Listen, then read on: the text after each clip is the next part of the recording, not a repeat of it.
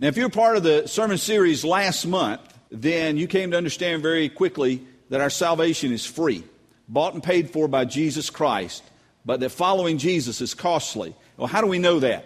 Because this is what Jesus said If anyone will come after me, he must deny himself, take up his cross daily, and follow me.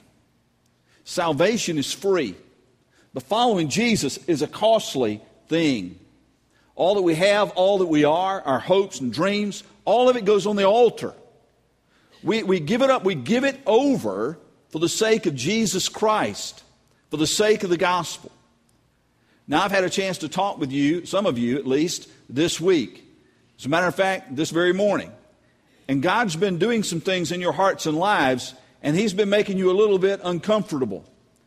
Sitting through and discussing some of these last sermons have been uncomfortable for you. Well, let me, let me be honest with you. They've been uncomfortable to preach because Jesus changes everything. He is that variable in the equation that changes the answer on the end. When I come to acknowledge Jesus as Savior and to follow Him as Lord, then what I'm saying is I'm setting my will aside and I'm embracing the will of God for my life. I'm not living for me. I'm living for Him. And my answer is yes before I even know what He's asking. That is what it means to follow Jesus Christ. It's not, I will follow you if I like where you're going, if I like what you're doing, if it doesn't make me too uncomfortable, if it doesn't push me out of my comfort zone. It is, I will follow you wherever, whenever, however, because you are Lord and I am not. And from the moment you acknowledge Jesus as Savior and Lord, you begin to live an unbalanced life. Now, by unbalanced, I'm not talking mentally here. An unbalanced life. What is an unbalanced life? An unbalanced life is one that is radically skewed, radically tilted toward God and God's kingdom. A life that's no longer in balance, but a, a life that leans dramatically towards God's calling in our lives, God's kingdom. Would you pray with me? Heavenly Father, as we come, we ask that you speak to us your truth that it not be an impassioned plea by a pastor that touches our hearts, but that it be your Holy Spirit. And I ask it in Jesus' name. Amen. I did a Google internet search for the term balanced life. You can do this if you have a computer, internet. Balanced life. I got 3,640,000 possible websites in 0.9 seconds. That's pretty quick. But what it told me was not only that Google is fast, but it also told me that people are looking for something that brings balance, order, sanity to life. Now, on the surface, a balanced life sounds really good, doesn't it? On the surface, it sounds so nice that life would be in balance. One of the websites had an author who, who put up a pie chart. I've cut it out and put it here for you. You see here the various pieces of the pie spiritual, financial, family, mental, work, social, physical, all evenly divided, nicely colored, and it doesn't look a thing like my life. My life looks more like, well, have you ever seen one of those little games that has the marble in the maze and you move it around? Anybody ever seen one of those? Okay? There, so we got a few people who've seen it. You got one here. What a coincidence. You got one of those, huh? Let me see that thing. Toss it over here. Yeah, there's a little marble in here, little maze. And the whole point is to try to get the marble to follow the maze without falling off. And in order to do this, you're moving it this way and this way and this way. And that is much more like my life than this, this pie chart. I don't know if it's like yours, but it, it seems like a constant balancing act to get the marble to go where it's supposed to go without falling off the track. And sadly, I think, I think I've lost some of my marbles. I tend to have more than one rolling around there at a time. It's impossible to have a balanced life. And here's the reason. Let me give you two factors. First of all, life itself. How many of you er, ever had anything just go exactly like you planned it? Very few. They're few and far between. And the second reason that it's impossible to have a balanced life is because of God's call in your life. Life itself throws way too many curveballs. And God, God throws a few sliders himself. It keeps life off balance. But I believe that life is meant to be unbalanced. Think about God's call, how it upset the balance of people's lives. Let's think about, well, let's say Abraham. Abraham going about his own business. God shows up, says, Abraham, I'd like you to uh, take your family and leave your father's home and leave your country and go to a place that I'll show you without me giving you a map. Or, or well, let's think about Noah.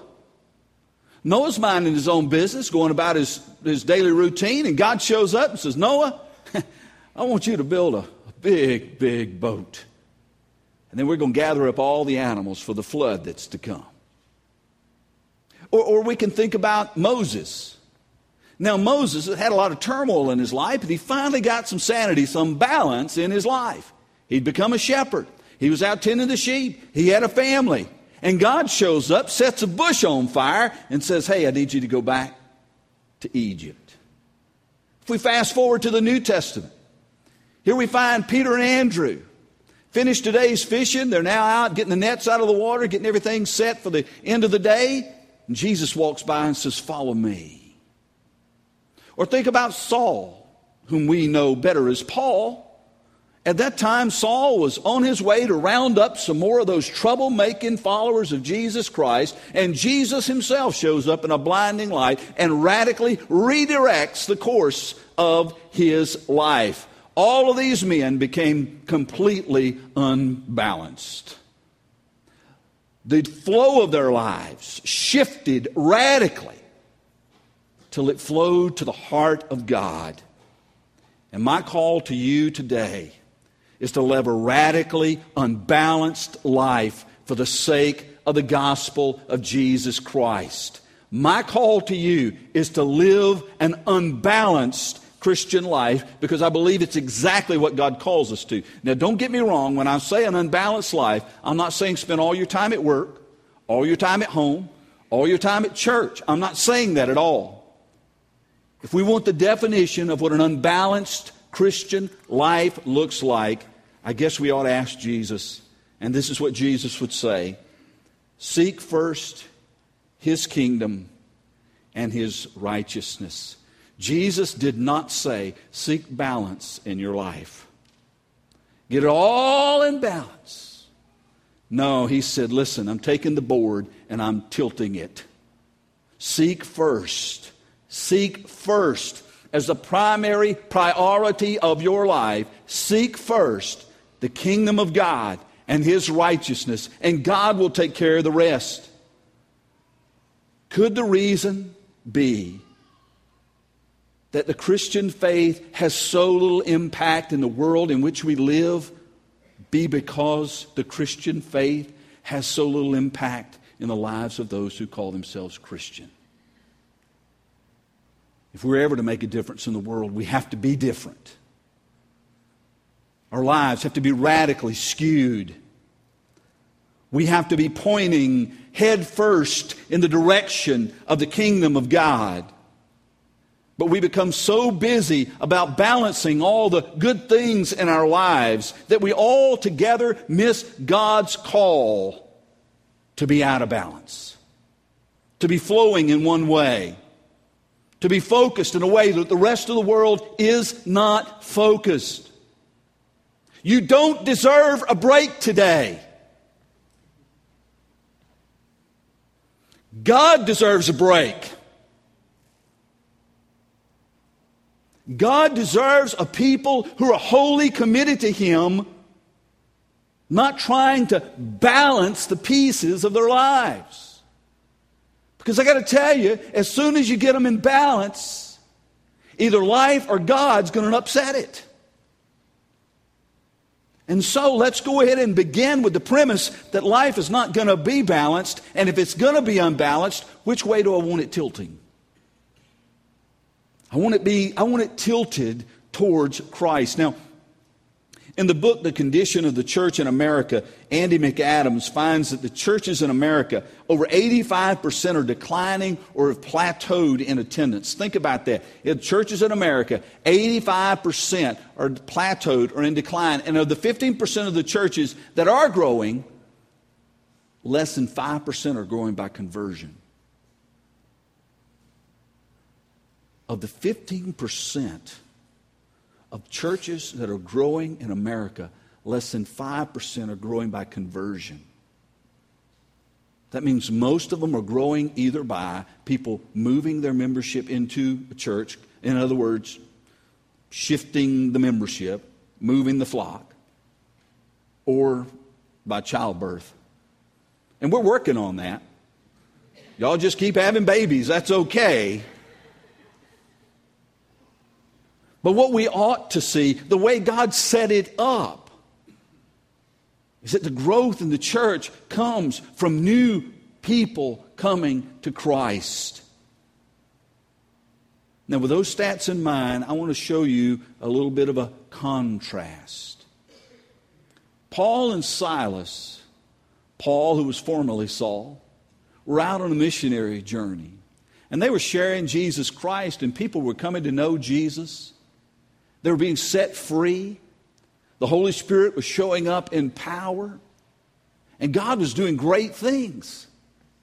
But not everybody was happy about it. There was a group of Jews who got pretty upset because some of the Jews now were, were following Jesus and they didn't think he was the Messiah. And so they ended up dragging, uh, they didn't get Paul and Silas, but they ended up dragging other believers into court. And here's the accusation that was made in Acts chapter 17, these men who've caused trouble all over the world have now come here. And I love the way the ESV puts it. These men who have turned the world upside down have come here also. Folks, would you like to be part of a Jesus movement that turned the world upside down? Are we willing to rock the boat? And to rock the world? Or are we content to live balanced, ripple free lives? Do we dare have a life that is dramatically and drastically skewed in the direction of the kingdom of God? Or are we more interested in level, level ground and trouble free? This morning, I want to take just a few minutes to pull the curtain back, and I want you to see the unvarnished heart of a man who was radically unbalanced, whose heart began to beat for the heart of God, and who had a desperate passion to share the love of Jesus with those who had no hope apart from him. If you have your Bibles, I want to ask you to open to Philippians chapter 3. I'm going to put it up here on the screen. This, I told you it was a two part message. It's true. The second part's going to deal more with the text itself, and that's going to be next week. But I want to, I want to share this with you today. And here's your homework assignment. You've got, you've got the notes, so you, you've got it already printed for you. Just stick it in your Bible. And this is what I want to ask each of you to do this week. It won't take long, but I think it's important. I'm going to ask that each of you take this passage from Philippians 3 and that you read it reflectively and prayerfully every day this week so that you come as prepared as I am next Sunday to hear what God has to say through it. That you would read this passage every day. It won't take long, but I promise you that God's going to find ways to slow you down. There's some speed bumps in here, some things that'll cause you to pause and to reflect. And I want to ask that you do that in preparation for next week preparing your heart to hear what God has to say. But this morning, I just want to share the passage with you. And I want you to hear and to feel the heartbeat of the Apostle Paul as he writes these words to the church at Philippi. He says this But whatever was to my profit, I now consider loss for the sake of Christ. What is more, I consider everything a loss compared to the surpassing greatness of knowing Christ Jesus my Lord, for whose sake I have lost all things, I consider them as rubbish, that I may gain Christ and be found in him, not have a right, having a righteousness of my own that comes from the law, but that which is through faith in Christ, the righteousness that comes from God and is by faith. I want to know Christ and the power of his resurrection and the fellowship of sharing in his sufferings, becoming like him in his death, and so somehow to attain to the resurrection from the dead. Not that I've already obtained this or have already been made perfect, but I press on to take hold of that for which Christ Jesus took hold of me. Brothers, I do not consider myself yet to have taken hold of it. But one thing I do forgetting what is behind and straining towards what is ahead, I press on toward the goal to win the prize for which God has called me heavenward in Christ Jesus. All of us who are mature should take such a view of things. And if on some point you think differently, that too God will make clear to you. Only let us live up to what we've already attained. I want to ask you a very simple question this morning. Does it sound like the Apostle Paul was pursuing a balanced life? Not at all.